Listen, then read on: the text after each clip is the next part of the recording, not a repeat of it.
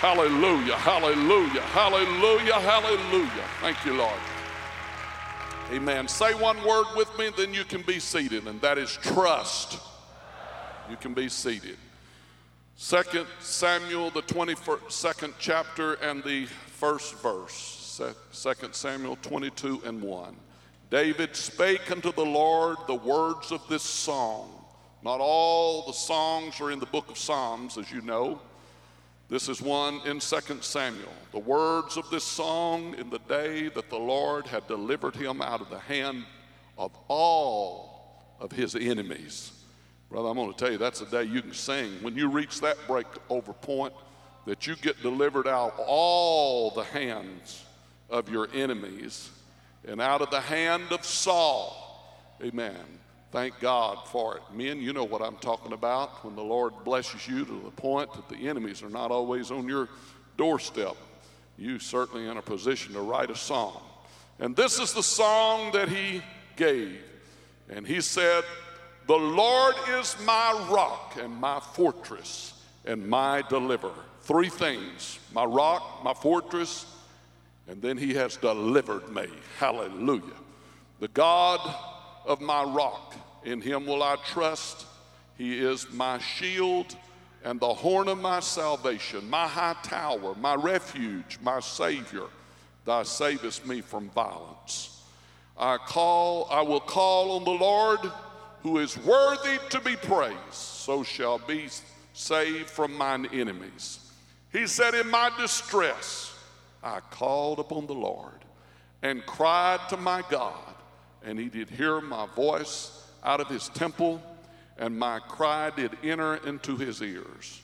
As for God, his way is perfect, the word of the Lord is tried, he is a buckler to all them that trust in him. For who is God save the Lord, who is a rock save our God. God is my strength and power. He maketh my way perfect. Isn't that good? Isn't God wonderful? Didn't David write a beautiful song? In fact, that whole 22nd chapter is a beautiful, wonderful chapter of praise and thanksgiving that David did to his God of thanking the Lord. That he had uh, trusted in the Lord and the Lord had brought him through. That sec- third verse the God of my rock, the God of my rock, in him will I trust. Amen. I'm going to trust in God. He is my shield. He is the horn of my salvation, my high tower, my refuge, my Savior. Thou savest me from violence. What a mighty and a good God we serve today. Hallelujah. And by the way, thank the Lord for the power of the Holy Ghost in the house on Wednesday night. Amen. Hallelujah. Hallelujah. And Brother Nick, that's going to get baptized tonight, receive the Holy Ghost. Amen. This, he said, I've never been baptized. I don't know how to do this. I said, Would you just come on? We'll show you how, Brother Nick. Amen. And besides that, we have two other in the Spanish church that's going to be baptized this evening. So you're going to witness a wonderful time in the Lord this evening with three people going down in the name of Jesus Christ for the remission of all of their sins. And everybody clap your hands of thanksgiving to God for that wonderful victory. Amen. What a blessing it is today to trust in the Lord and have our hope in God. Amen. And uh, seek after Him. It, you know, this is a difficult subject today. It's difficult for us to do this. It, it's difficult, we as humans, because uh, the base desire and drive of man is to control his destiny and take control. That, that's, that's, it, it started way back in the book of Genesis when man wanted to arise and he wanted to be a God and he became a little God. It started right then as his challenge against God. And that's what the devil painted to them and said, you know, the day you eat of this fruit, you're going to have knowledge and you're going to be as a, as a God. So it, it, that we fight, we all fight with that uh, every day. It, it, was born in us to uh, want to control and uh, lean upon our own understanding and, and find security in this world and find direction of our of our own doing. But I want to tell you, it takes God and we need God. Solomon, in the very end of his life, isn't this sad? He had to come to the end to realize all this. Wouldn't it be wise if all of us could learn from the mistakes of other people and we wouldn't repeat what everybody else has done? It's wrong. Is that not why we're here on Sunday morning? It's not, not the reason we come on Wednesday night is because we can study the principles and the Bible characters and we can say, well, I'll tell you one thing, I don't ever want to do that. Amen. And find something good and say, yes, Lord, I want to apply that to my life. Can I hear an amen in the house today? And it was just really sad that such a great man as Solomon would have ended up saying these things. He said, Two things have I required of thee. He said, Deny me them not before I die. He said, This is only two things that I want to get down. He said, Remove far from me vanity and lies, and give me neither poverty nor riches. Feed me with food convenient for me. Feed me with food that is convenient. Then he tells us the reason, and here was the danger. He said, Lest I be full if I get too full, he said, I'll deny thee and say, Who is that Lord anyway? What is that all about church and living for God anyway? I don't need that. Or lest I be poor and steal, and then I'd take your name of my God in vain. So he said, Lord, these are the two things that I hope I get before I die. Now, wouldn't it be good if all of us could get this? early on in life. We wouldn't have to wait to the end, and we would just pray that prayer Lord, remove from me vanity and lies, fake and phony, and all that, all those things. Put that away from me.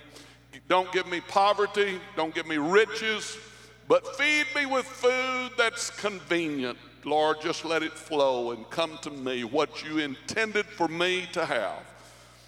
And the danger again is lest I get so full that I would deny thee. And I'd ask that question, Who is the Lord? Or lest I get poor, I would be poor, and then that would cause me to want to steal. And then I would be taking your name in vain. So, somewhere between all of this is the right place for all of us to live and the right place to get. Can I hear an amen in the house? Amen. That's what God wants to help us with today. But the big, big challenge is to be able to trust in the Lord and lean not upon our own understanding. We want to figure it out. We want to control our destiny. Amen. We want to do it ourselves. But I want to tell you what God is calling for today. He's calling for a people that says, Lord, I trust you. I love that song that says, I still trust you, Lord. I still trust you. Amen. My hope is in you. My faith is in you. I just want to walk with you, God, and I want to do your will. I want to be faithful to you. What a good life. Amen. That when we can put that tr- confidence and we can put our trust in the Lord, leaning not upon our own understanding, but believing that God will order our steps, that the Lord will direct our path. Can I hear an amen in the house? Do you believe God's going to help us? Do you believe God's going to help us, amen, all the way through this life journey that God will keep his hand upon us? I believe the good prayer and the good anointing that we have felt in the past that has carried us unto this day is the same good anointing and good help and hand of God that will carry us all the way to the end. Amen. I believe God is able to keep us and to lead us and guide us and to help us. What a faithful and wonderful God we serve today. The danger is this Jeremiah spoke of it when we do not trust in God. He said, Thus saith the Lord, Cursed be the man that trusteth in man and maketh flesh, maketh flesh his arm, and whose heart departeth from the Lord. Jeremiah said, There is going to be a curse upon a man that trusteth in man. When you put your confidence in man, I want to tell you, you're, you're, on, you're on sand and you're building your house on the sand. Isaiah, another great prophet, he said, Woe to them that go down to Egypt for help and stay on horses and trust in chariots because they are many, and the horsemen because they are very strong. But they look not unto the Holy One of Israel, neither they don't even, they don't seek after the Lord. Hallelujah. Our hope today is in the Lord Jesus Christ. Would you lift up your hands and thank him right now together? Lord, our tell him, Lord, our hope is in you. We want to trust in you and lean not upon our own understanding. Now, to bring us to the lesson today, there were the beginning of kings, as you very well know. The first king was Saul. Saul served Israel 40 years, he reigned as king. The second king was King David. He reigned for 40 years. And then his son reigned for another 40 years. David was such a man after God's own heart, and God loved David so much until he said, David, I'm going to tell you, uh, you're, you're, it's going to be your kingdom. It's going to pass down to your children. Amen. As long as this earth lasts, your, your children will inherit your throne and you will be blessed mightily. I think about today the way the Lord wants to bless us. I told the men standing today in the prayer meeting over in the great hall, I said, What you're doing right now will bless your children. It will pass down to the next generation because you were standing here, because you were praying, because you are seeking God. Do you realize today, because you're in this house today, you being in church and taking church serious today is going to bless your offspring and it's going to bless their offspring. It will bless your offspring, it will bless their offspring, and it will pass on down because somebody prayed and somebody sought God. And God loved this man so much that he said, I'm going to bless your house forever, David. It's going to be a throne forever. And of course, it was that. And you know where it ended up? It ended up in the life of Jesus Christ. Amen. It, it was Jesus still on that throne, and he's on it today but he was a part of that David's house. And but when it passed from uh, David down to Solomon, Solomon reigned uh, uh, 40 years, and a total of that time that was reigned was 120 years. And then from Solomon, it passed to his son Rehoboam. And that's where the trouble was at. The trouble was in the life of Solomon because he couldn't get balance. I remember and I pray, oh God, let it ring in my ears every day. Uh, my good uh, father in law, good brother Burr, uh, making that profound statement. He said, The hardest thing I ever found in life was just to be balanced and just have temperance. And I think as I go along, uh, how much I agree with that statement. How difficult it is to have balance in life and, and keep everything in right perspective and right priorities and not lose track, uh, but uh, keep our focus on being saved uh, and on doing right, and at the same time, do a good job with the natural things. And can I hear an amen in the house? How difficult all of that is, but what a challenge it is for us. When Solomon received this great kingdom and uh, all the wealth that David had given to him because God had blessed David so much. Of course, he went out to the Amalekites and, and the Hittites and, and all the rest, the Philistines, and, and uh, he, he drove them out. They were sodomites. They're, they're, they were messed up and, and they were living in God's land, camping on God's real estate. Uh, and God commissioned David, and David was such a great warrior, and he put together such a great army. I'm telling you, it was like a lawnmower in front of grass. They could not withstand when he got there. I mean, he just marched through cities and marched through towns and drove out uh, all these uh, weird people and, and people that uh, were heathen and were against God and were living so ungodly and such immoral lives. Uh, he took over thrones and kingdoms and he took real estate that God had promised Abraham. And not along with that, they took the spoil. They went in and they took their gold and their treasures and their silver, and he brought it all back to Jerusalem and he just stacked it up and kept stacking it up. And really, there were two piles. There was one pile for the Lord, and there was another stack of spoil that David had got from himself. Uh, and as you read, David took a lot of that that he had got for himself and put it over in God's stack. He was a giver. God loved David, and, and God's hand was upon David, and, and God had blessed him mightily. And, now he passes it down to a son that he begins right because he prays and he says, Oh God, give me wisdom and knowledge that I may know how to come in and go out before this great people. If he could have, if he could have froze right there, if he could have locked that in his brain, if it could have stopped right there, if nothing would have ever changed about Solomon from that day, if he would have never allowed the success and the wealth and the riches and the treasures uh, that he had received. And then the fame abroad, the Bible said it went everywhere what Solomon had done and who Solomon was if he could have some way just locked on to that and held on. I'm going to tell you what, uh, it would not have been the trouble in the house of Israel that it that, it, uh, that came to the house of Israel. And how true it is with us today, church. Hear me preach to you today. I think about this church, I think about the history, and I think about the future of this church. The future of this church lies in people bearing the fruit of the Spirit. The people of God being bigger than other people and not uh, being playing children's games with one another, but it takes big people to make a great church. It takes mature people to make a great church. Little people always say, You hit me, I'll hit back. You say something to me, I'll say something back. But big people, they see the big picture and they say, Oh no, we're not going to do that. We will not participate in that.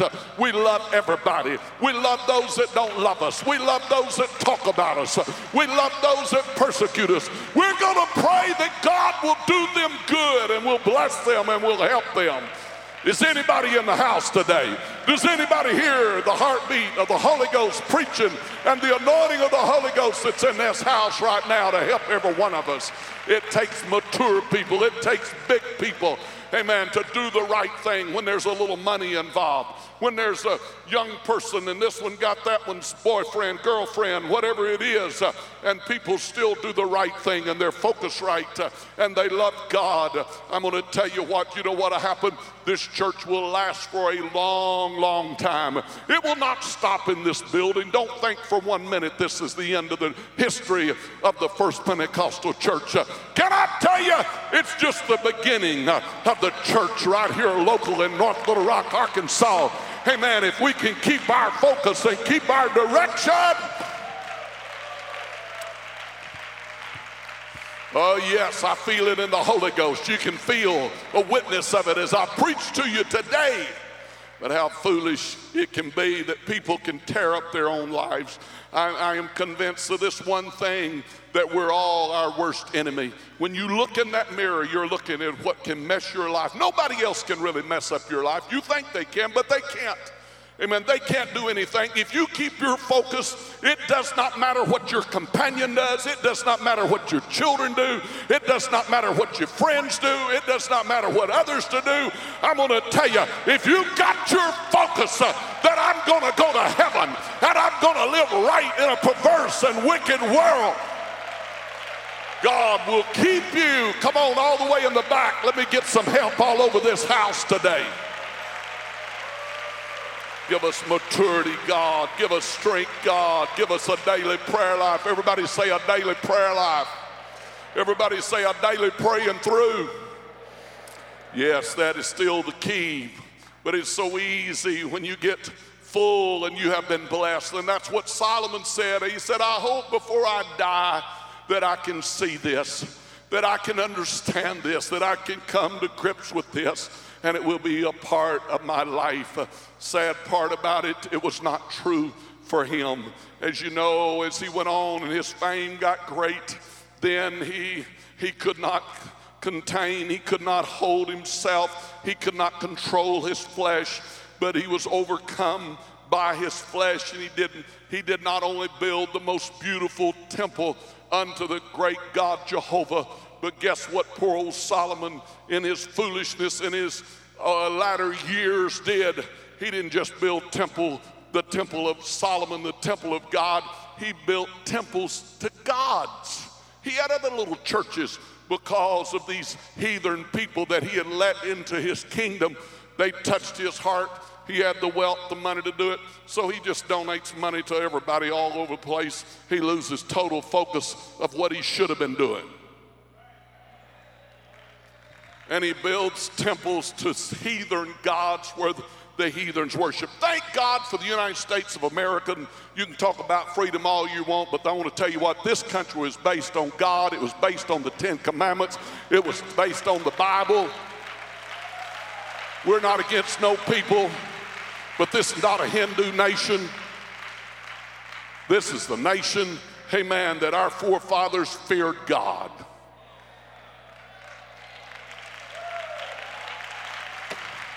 And it's a sad day when a nation gets so wealthy that they want to try to just take everything in. Amen. Thank God for the truth. Well, how did I get off that far? But it's good or it's right, all right. Amen. Thank you, Jesus. Thank you, Jesus. And because of these foolish decisions that he made, God said, Okay, Solomon, you're not going to get by either, big boy. You think you are, but you're not. 40 years. Isn't it amazing how God, when God put things in motion, it just he just lets it run its course. If you want to if you want to do wacko, he'll just let you run your course right on through. And then down the end of the line, you meet God. He let Saul. Saul was only about halfway into his kingdom or less than that. Then whenever he, he got off track, started messing up. But God let this man run another uh, 25 years or so. He reigned 40 years. And then David reigned 40. And now Solomon is going to reign 40. But God said, okay, Solomon, amen, because you've done this, I'm going to rent the kingdom away from you, but I'm not going to rent all the kingdom.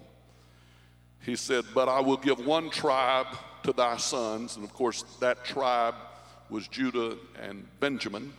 He said, uh, I'm going to give it to the son for David, my servant's sake. You know, I made him a promise that he'd have a throne in Jerusalem. Is God faithful? Amen. And for Jerusalem's sake, which I have chosen. But he said, Your son's not going to sit on that great throne, Rehoboam, that you've turned this kingdom over to. He's got trouble headed for him. And Rehoboam he made foolish and bad choices as well. Uh, no doubt, growing up, feeling so arrogant, foolish.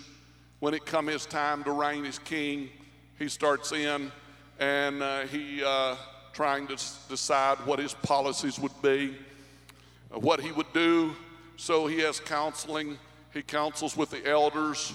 They tell him one thing. He counsels with the young men. They tell him another. Guess who he listened to?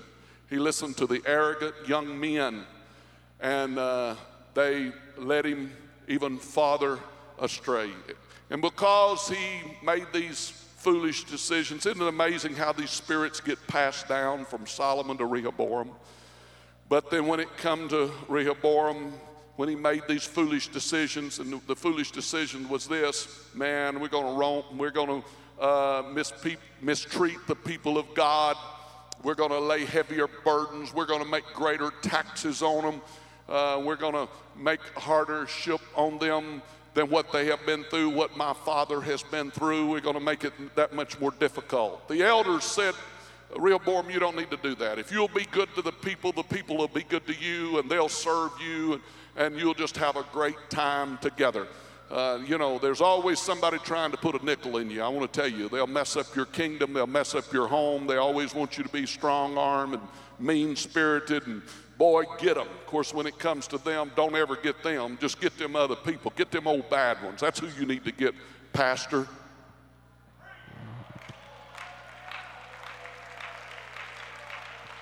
Well, I sell two or three smile but I'm still preaching to you. You see, what you don't understand about the heart of a pastor, he loves everybody. He even loves you when you mess up.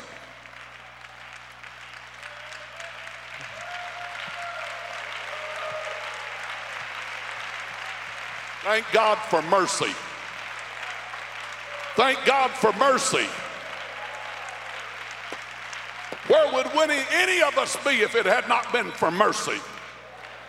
If God would have dropped the axe at the right time in all of our lives, there would not be one person in this building today, including the pastor. So don't be long suffering. Don't be patient with anybody. I mean, just Rehoboam, just go after them. Man, just be mean. I mean, just work them over. I mean, take control. Whoo! You know, uh, uh, just just rule with an iron rod. And when he did, there were ten tribes that just said, "No, we're not going to do this." And of course, it was the hand of God, but it, it all came through. Somebody said that God willed all that. No, God's never willed all these things. He could have brought judgment on Israel a million other ways. Do you understand that? Somebody said God just made them. No, God didn't make them do nothing. They could have made the right choice. Just like you and I could make the right choice. It's not the will of God that any should perish. Somebody say, You're preaching, Pastor. Yeah, it's not the will of God for you to mess up your life. It, you don't have to jump track. Get on track and stay on track. God hadn't predestined for you to go to hell and to be lost just because even your fathers, He's a merciful God, He's a gracious God, He's got a lot of ways of dealing with things. Rehoboam didn't have to do something stupid like he was doing for God to bring judgment on Israel. It was just a convenient way. And God allowed it to be so when this arrogant young man took over the throne of his father Solomon because Solomon's mind was twisted up then Rehoboam's mind was twisted up. So he, uh, Israel came together, and it came to pass that when Israel heard that Jeroboam was come again, they, they sent and called for him unto the congregation and made him king over all of Israel. And there was none that followed the house of David but the tribe of Judah. Now, when you study the, the life of Jeroboam, the Bible tells us about him. He was a mighty man of valor, uh, meaning he was very uh, diligent. He was a hardworking man. Uh, he was, the Bible said that Solomon, seeing the young man, that he was industrious. I don't think that word is again in the Bible anywhere, but it says it about Jeroboam. And that's, you know, I could stop there and preach a while. He was industrious, meaning diligent, hardworking uh, young man, and he made him ruler over all the charge of the house of Joseph. When, he, when Solomon seen Jeroboam, this young man, Nabat was his daddy. Who's ever heard of that name? Uh, you, don't, you don't find it. It wasn't famous. It wasn't in the lineup through Abraham. But God stepped out of the line and said, uh, You know what?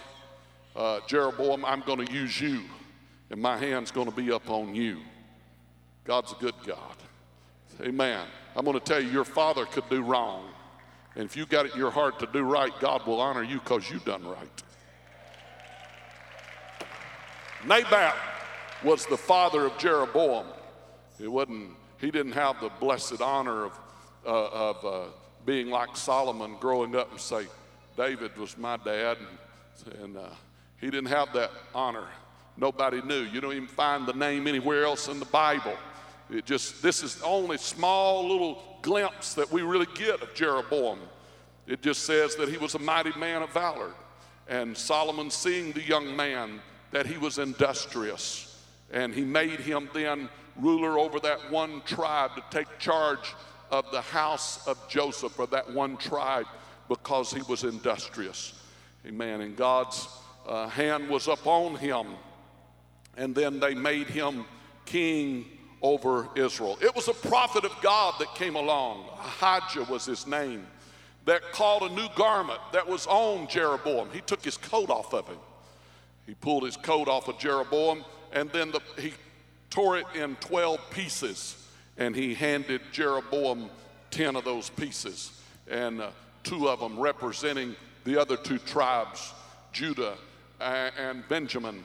And he said, This is what God is going to do to you. Way before it happened, God had already showed him what he was going to do and how God was going to rent the kingdom out of the hand of Solomon and give him 10 tribes.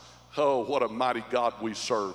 You may look today and look at things and say, Oh, it looks so impossible and the mountain looks so tall. Don't ever lose your vision. Don't ever lose your dream. Don't ever lose what God can do in your life. The devil's a liar. Young ladies, young men, you can be strong. You can do something noble and wonderful in the kingdom of God. He's a mighty God. He's looking for hands that are available. He look, he's looking for a heart that's right. He's looking for a heart that wants to walk with God and serve Him. So this prophet gave him those 10 pieces representing those 10 tribes and said, I'm going to give them to you. Then he said, One tribe for my servant David's sake. He even told Jeroboam, He said, I'm giving this tribe for David's sake and for Jerusalem's sake, the city which I've chosen out of all the tribes of Israel. Howbeit, I will not take the whole kingdom out of his hand, but I will make him prince all the days of his life for David, my servant's sake, whom I chose because he kept, why did you do this, Lord? Because he kept my commandments and my statutes. But I will take the kingdom out of the hand of his son's hand and will give it unto thee, even 10 tribes. I'm going to give to them, I'm going to take 10, but I'm going to keep two for David's sake. And then the people called together and they made uh, Jeroboam king over Israel. I just want you to understand. Uh, you know, you've probably heard and read the story and read the name and heard of Jeroboam a number of times coming to church. I just wonder if you understand today or understood before that it was the hand of God. God did that. God gave that, He didn't steal that kingdom, He didn't take it away from Israel. God gave Jeroboam those 10 tribes. God intended for him to be king and to rule over uh, those people that, that God had given to him. And then he goes on to give him a promise. Listen to it. This is what God said to Jeroboam It shall be, if thou wilt hearken unto all that I command thee, and will walk in my ways, and do that that is right in my sight, and keep my statutes and my commandments, as David my servant did that I will be with thee. And listen to the next thing he t- promised him and build thee a sure house as I built for David and will give Israel unto thee. Everybody say glory. Everybody say hallelujah. Now think about it. Think about what God did. God said, Jeroboam, if you will heed or if you will listen to my commandments and you'll walk in my ways and you'll do what's right in my sight, as David, my servant, did. Your, your dad was Nebat. You're completely out of the bloodline. But if you will do what's right and if you will stay with me, I'm telling you, Jeroboam, I will do what I did for David. I will build thee a sure house. Do you know anybody else in the Bible that was promised a sure house other than David? It was only David that had that promise from God. But God loved this young man so much that he, he said, as I did for David, I'm going to do for you. If you will walk with me, my hand will be upon you. I'm preaching to you today trust. Everybody say trust. You've got to trust in God and lean not upon your own understanding. This walk is a walk by faith. That's right. Somebody said, I don't know how I'm going to make it. I can tell you how you're going to make it. You're going to stick with God, and God's going to stick with you. And if God says you're going to make it, all hell can't stop you from making it. Woo, that's enough to shout about. That's enough to thank God about. All hell. Brother Holmes, you don't understand. I'm afraid of the economy. I'm afraid of this. I'm afraid of that. You don't have to be afraid of anything. You know, you see that sign, no fear. Amen. But they're not talking about what we're talking about. Amen. Hallelujah. We have no fear of what the devil can do if we'll stay with God and we'll walk with God. What a blessing it is God gave him this. God set him up. See, it begins with this. Do you believe God has done for you what's been done in your life? Do you believe that God has helped you to where you're at today? Amen. That's where the trust and the faith starts with. Amen. Your choice, the choices you've made, the uh, decisions you've made to serve and to live for God, has it not come about because uh, that you made that choice and made right choices? Why would you lose your faith today? You know, I, I, I tell you what, I, I don't want to touch nothing in my life. I don't want to mess with nothing. I don't want to fool with anything. I mean, when you,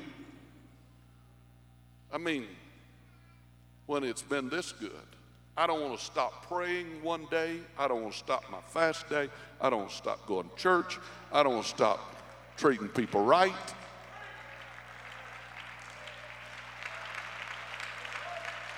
I don't want to fool with nothing. I don't want to fool with none of the little G's, little G O D S's of the world. I don't want to take no chances. I'm just praying that God don't let it happen to me subconsciously or consciously. Because I know you can think you're at one place and you're really at another. And it's very difficult to see yourself, friend.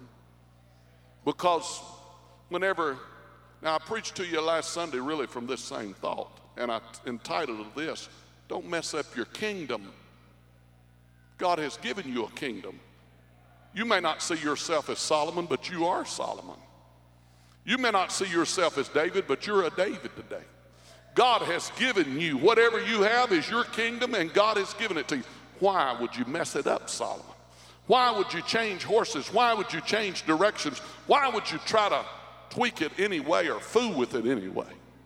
And that's where Pentecost much is at today. They think they can improve on what's already been. They're never going to improve on a Holy Ghost prayer meeting. I don't care what they do. There's only one way to touch God, that's on your. That's the only way. How did you get the Holy Ghost? How did you get to where you're at? How did you reach these breakover points? Were you born in this church with breakover points? No, you wasn't.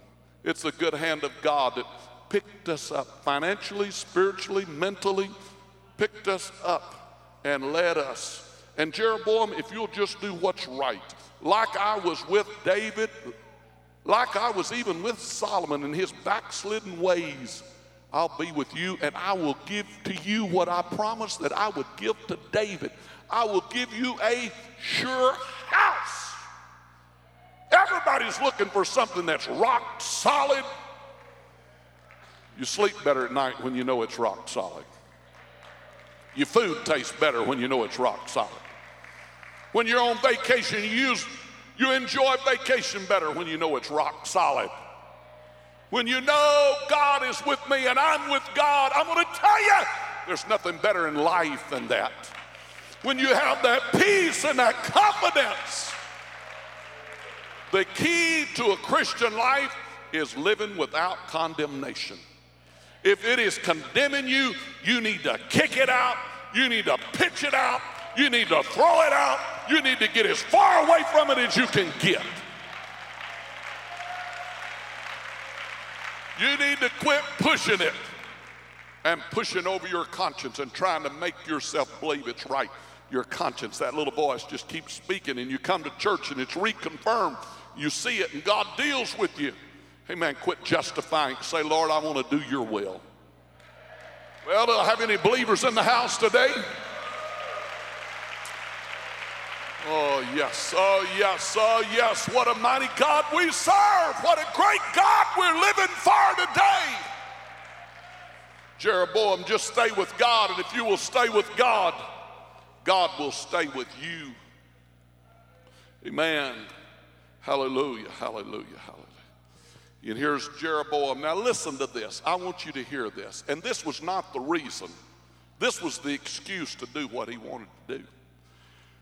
You could not have been through all that. All he would have had to done is run back and picked up those 12, 10 pieces of little cloth or big pieces that he got. The prophet of God just took his coat off of him and grabbed it and began to rip it apart and ripped it in 12 pieces. And then he handed him 10 pieces back and said, Here, Jeroboam, just like I've given you those 10 pieces, that's what it was long before it happened. That's what's going to happen to you. God's going to give you 10 tribes of Israel. Impossible. God can't do this. David's too strong. Solomon's too strong. But I want to tell you, when God says, I can do it, you better just write it down. No way it can happen. Oh, yes, there's a way it can happen. There's a way anything can happen in this house. Don't you get overconfident, overconfidence, and think, man, it happens to other people, but I'm smarter than that. That's the arrogancy that's in your head that needs to come out today. You ain't smarter than that.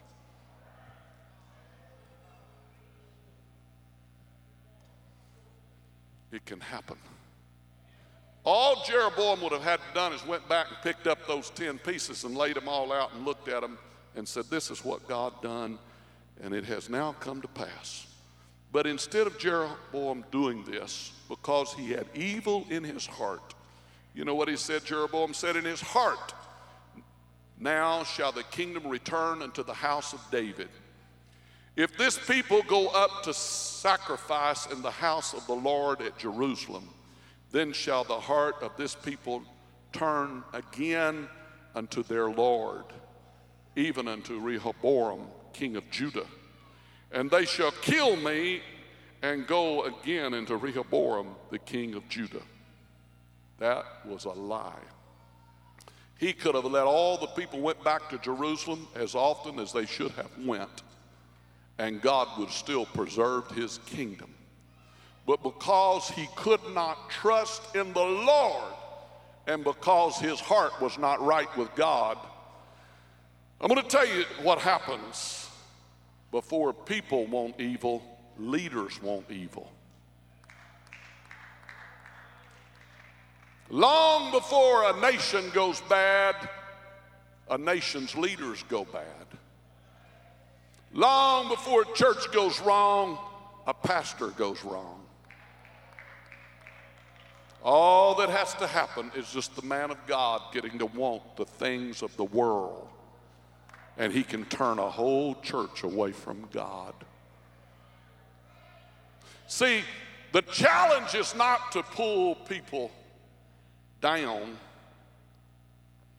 Anybody can lessen your convictions pretty easily. If you're not really strong and real stable, anybody can pull you down.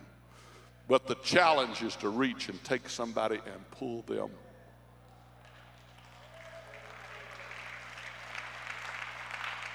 Where you don't talk like you used to talk, and you don't go to the places you used to go, and you don't dress like you used to dress. Why? Because you heard the preaching of the Word of God because the pastor understood the Bible and the principles of the Word of God, and that if you'll keep His commandments and His statutes and obey Him, then it's going to be a prosperous house and people are going to be blessed.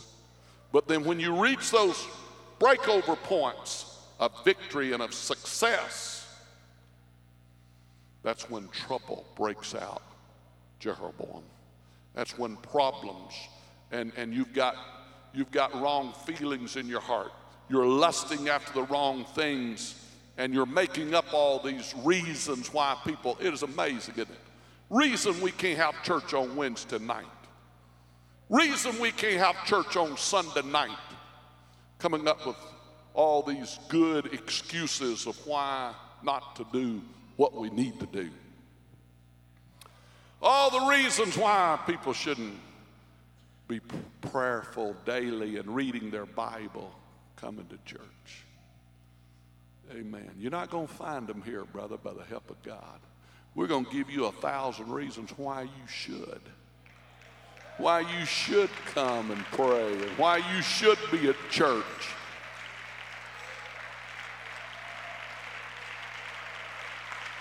Uh, hallelujah, hallelujah, hallelujah. Well, is there any victory in the house? Why we should do what we are doing. Amen.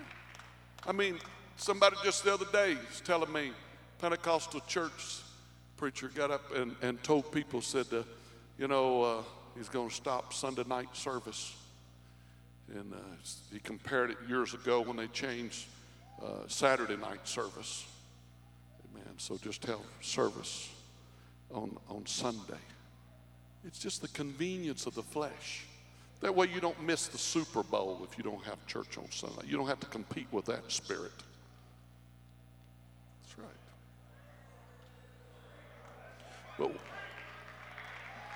but when you got the biggest bowl in the world going in North Little Rock, Arkansas, it's called the FPC Bowl.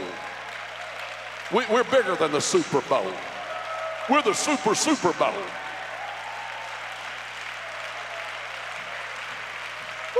Is it all right, Brother Harden? Devil's still a liar. He's lied to a bunch of people. He's deceived a bunch of people. Now I'm going to tell you, if I could got everybody to stand, I would have stopped preaching. So y'all go ahead and stand. Amen. Yeah. Well, I may preach a little more. Y'all pretty slow about getting up. Yeah. Oh God, oh God, oh God. Jeroboam, how on earth could you be so foolish? Amen. And then he he told them, he said, Wherefore the king took counsel.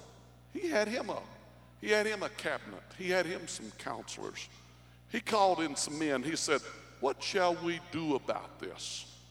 And when these men got together and figured it, helped him figure it all out, you know what they said?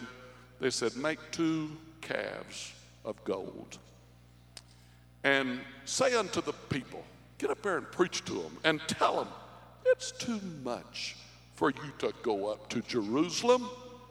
Now, from, from Bethel to Jerusalem, it was only about, how many of y'all remember us being in Jerusalem? Um, on the trip to Israel. I wish, Lord, let us go back again. Well, let me tell you, when you got to Bethel, somebody had to tell you you're now in Bethel because they're so close together. You didn't know when you got out of one in the other. But he said, It's too much. I mean, you've already traveled all these miles, but it's too much trouble for you to just go a little farther down there to Jerusalem. You can just stop right here in Bethel. And notice what he did, the clever thing. They'd already, their, their forefathers had already had one calf. He gives them two calves. And he sets one of them up in Bethel, just at the city limits almost of Jerusalem. Oh, I feel the Holy Ghost in the house. You know what is the saddest thing? People almost get there. They're just about that far from going on and doing what they should have done. And the devil stops them in, in Bethel from doing the will of God. They almost get there. See, the devil don't care whether you miss this thing a thousand miles or one mile. He's just wanting us to miss it. And Jeroboam was a clever thing, and they had this big old board meeting, and they got all these compromisers around, and they all made this big compromise. Man, we're fixing to reach the world and the city. Woo, woo, woo. We're going to do big and bad things, friend. When we do this, I'm telling you, woo. No, you're just trying to put an approval on television that it will be an acceptable thing. What you should be preaching against internet, chat rooms, trash, garbage. You make an upsetting big lie about evangelism. You're not going to evangelize. the greatest evangelism in this city are you people. When you go out of this church and you let your light shine and you act like you should act and you act like a Christian and you're bigger than, oh, they got my clothes a little wrinkled and they did this, and, and you act like a child. It doesn't matter how much you try to tell people what you are, they see us in small things. Come on, church. Come on. Help us, God. Help us, God. How foolish can we be? Amen. But we're going to do big bad things. No, Jeroboam, you're not going to do big bad things. You know what you're fixing to do, Jeroboam? You had a sure house. Everybody say a sure house. Say it with me again.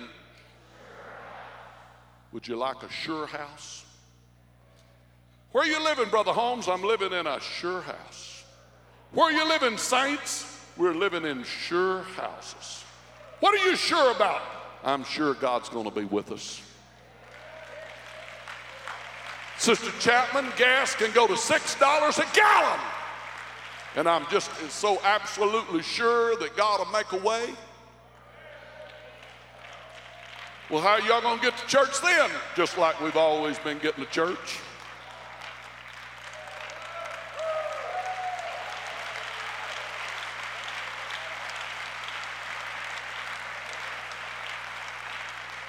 Sure house. The economy is going to shut down. Our economy is not going to shut down. Hey, Uncle Sam don't control the windows of heaven. He don't raise them and close them on the children of God.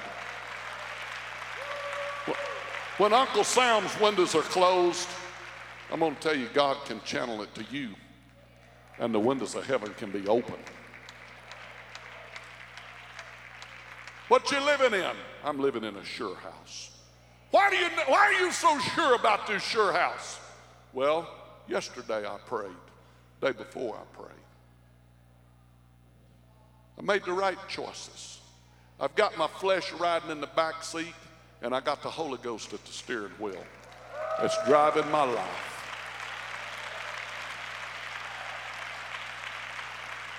And this old flesh is like a two year old child in the back seat. Every once in a while it screams and kicks and carries on. And, but it, that's just the flesh. You just realize that's just the flesh. I mean, that's just what it's supposed to do. Amen. But it'll be all right. It's not going to get controlled because it's too far away from the steering wheel. Prayer keeps the flesh a distance between the steering wheel. And as long as flesh don't get its hand on the steering wheel, Brother Mark, we can be saved. But whenever flesh gets up in the driver's seat and you put this Holy Ghost in the back seat, there's going to be a train wreck every time. There's going to be a head on collision every time. You're going to lose the whole load and it will not be a sure house. Church, I'm preaching to y'all today something I have never thought about. God gives me a lot of thoughts when I'm praying. But I'm going to tell you, the Holy Ghost has laid this on my heart as I'm standing before you today. I want a sure house. I want a sure marriage. I want a sure companion. Well, you know you can't control other people and you can't make other people do what anything. But I tell you what, the Lord can control your life when you do right.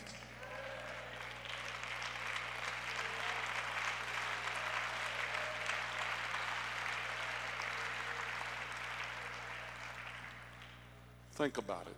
Think about how foolish the flesh can be. Jeroboam, you got the kingdom, man. Whew. Some way God's taken a liking to you. You were faithful, you were industrious, you was up, you were working, you were doing your best. And some way, heaven just took a liking to you. You can have it. Just do the right thing and it's going to be just as sure as David's house. Amen. Satan, you're a liar. Thank you, Lord, for your faithfulness. Will he do it? You better believe he'll do it. Amen. Could I just take another second and tell y'all that, amen, 16 years old, I felt the call of God in my life to preach. And when I was beginning to preach, you can imagine me.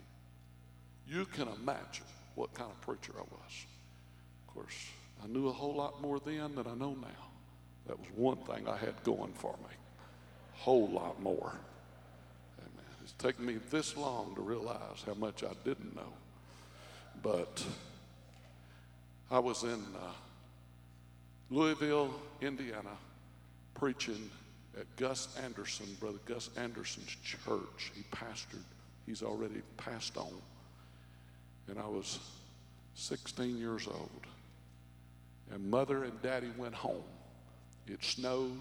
Of course, that wasn't unusual in uh, Louisville for it to snow. But I was left alone.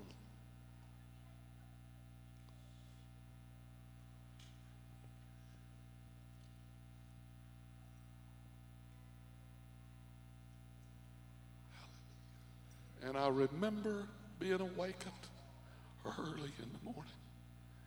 They lived adjacent to the church. Their house was actually connected to the church. And I remember being awakened at five every morning. And get up and pray and go down to that church and pray.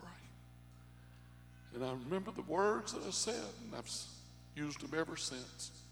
I said, God, I'm just 16 years old, and you're going to have to help me. You're going to have to help me. And the anointing of the Holy Ghost would be so rich and strong in my life. That we watched over 28 people baptized in Jesus' name in about two weeks, and over 50 people had testified to the Holy Ghost. And I said, Lord, I'm just a boy. And I'm going to tell you, 58 years old now, and I'm more of a boy than I was then. I need his help. Hallelujah, hallelujah. And God has been faithful. He has built me a sure house. And God wants to build you a sure house. Get your head out of pornography. Get your head out of trash. Get your mind out of the garbage. Oh, Brother Holmes, I'm human. I'm human too. All those stupid thoughts go through all of our minds. You're no exception. You just got to be a good fighter. You just got to be a good fighter. You just got to be a good fighter. You just got to do what's right. And you've got to trust in the Lord and lean not upon your own understanding. Walk down to this front right now with your hands lifted up toward the Lord. Come on, church. Amen. Join me for prayer and then we'll be dismissed, if you will. Amen. Come out of the mezzanine, everyone, right down to this front, and we're going to pray together. Oh, righteous God, I thank you for a sure house. I thank you for your faithfulness. Oh, oh, oh, oh, God.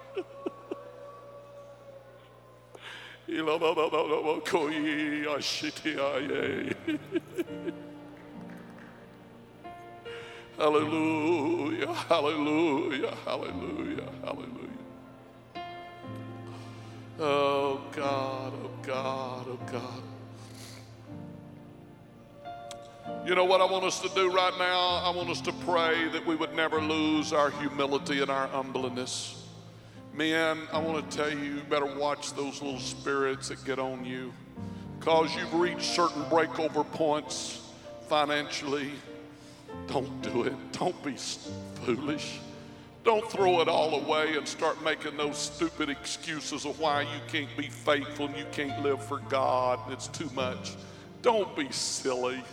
Let God build you a sure house. keep up what He's already done in your life. Why would you want to throw it away? Why would you want that little edge of arrogancy and, amen, self sufficiency to get a hold of your heart and mess up your mind? Come on, if it's important for me to be at prayer meeting tonight, do you think it's going to be important for you to be here? Amen. Do You think prayer is important. Have you lost your vision? Have you lost your direction? Oh, yes, God. Talk to us. Talk to us, God. Hallelujah. Hallelujah. Hallelujah. Oh, yes, Lord. Come on, church. Yes, Lord. Yes, Lord. so let me hold to your hand. Come on, everybody sing it in closing here today. Come on, everybody. I still trust you, Lord. I still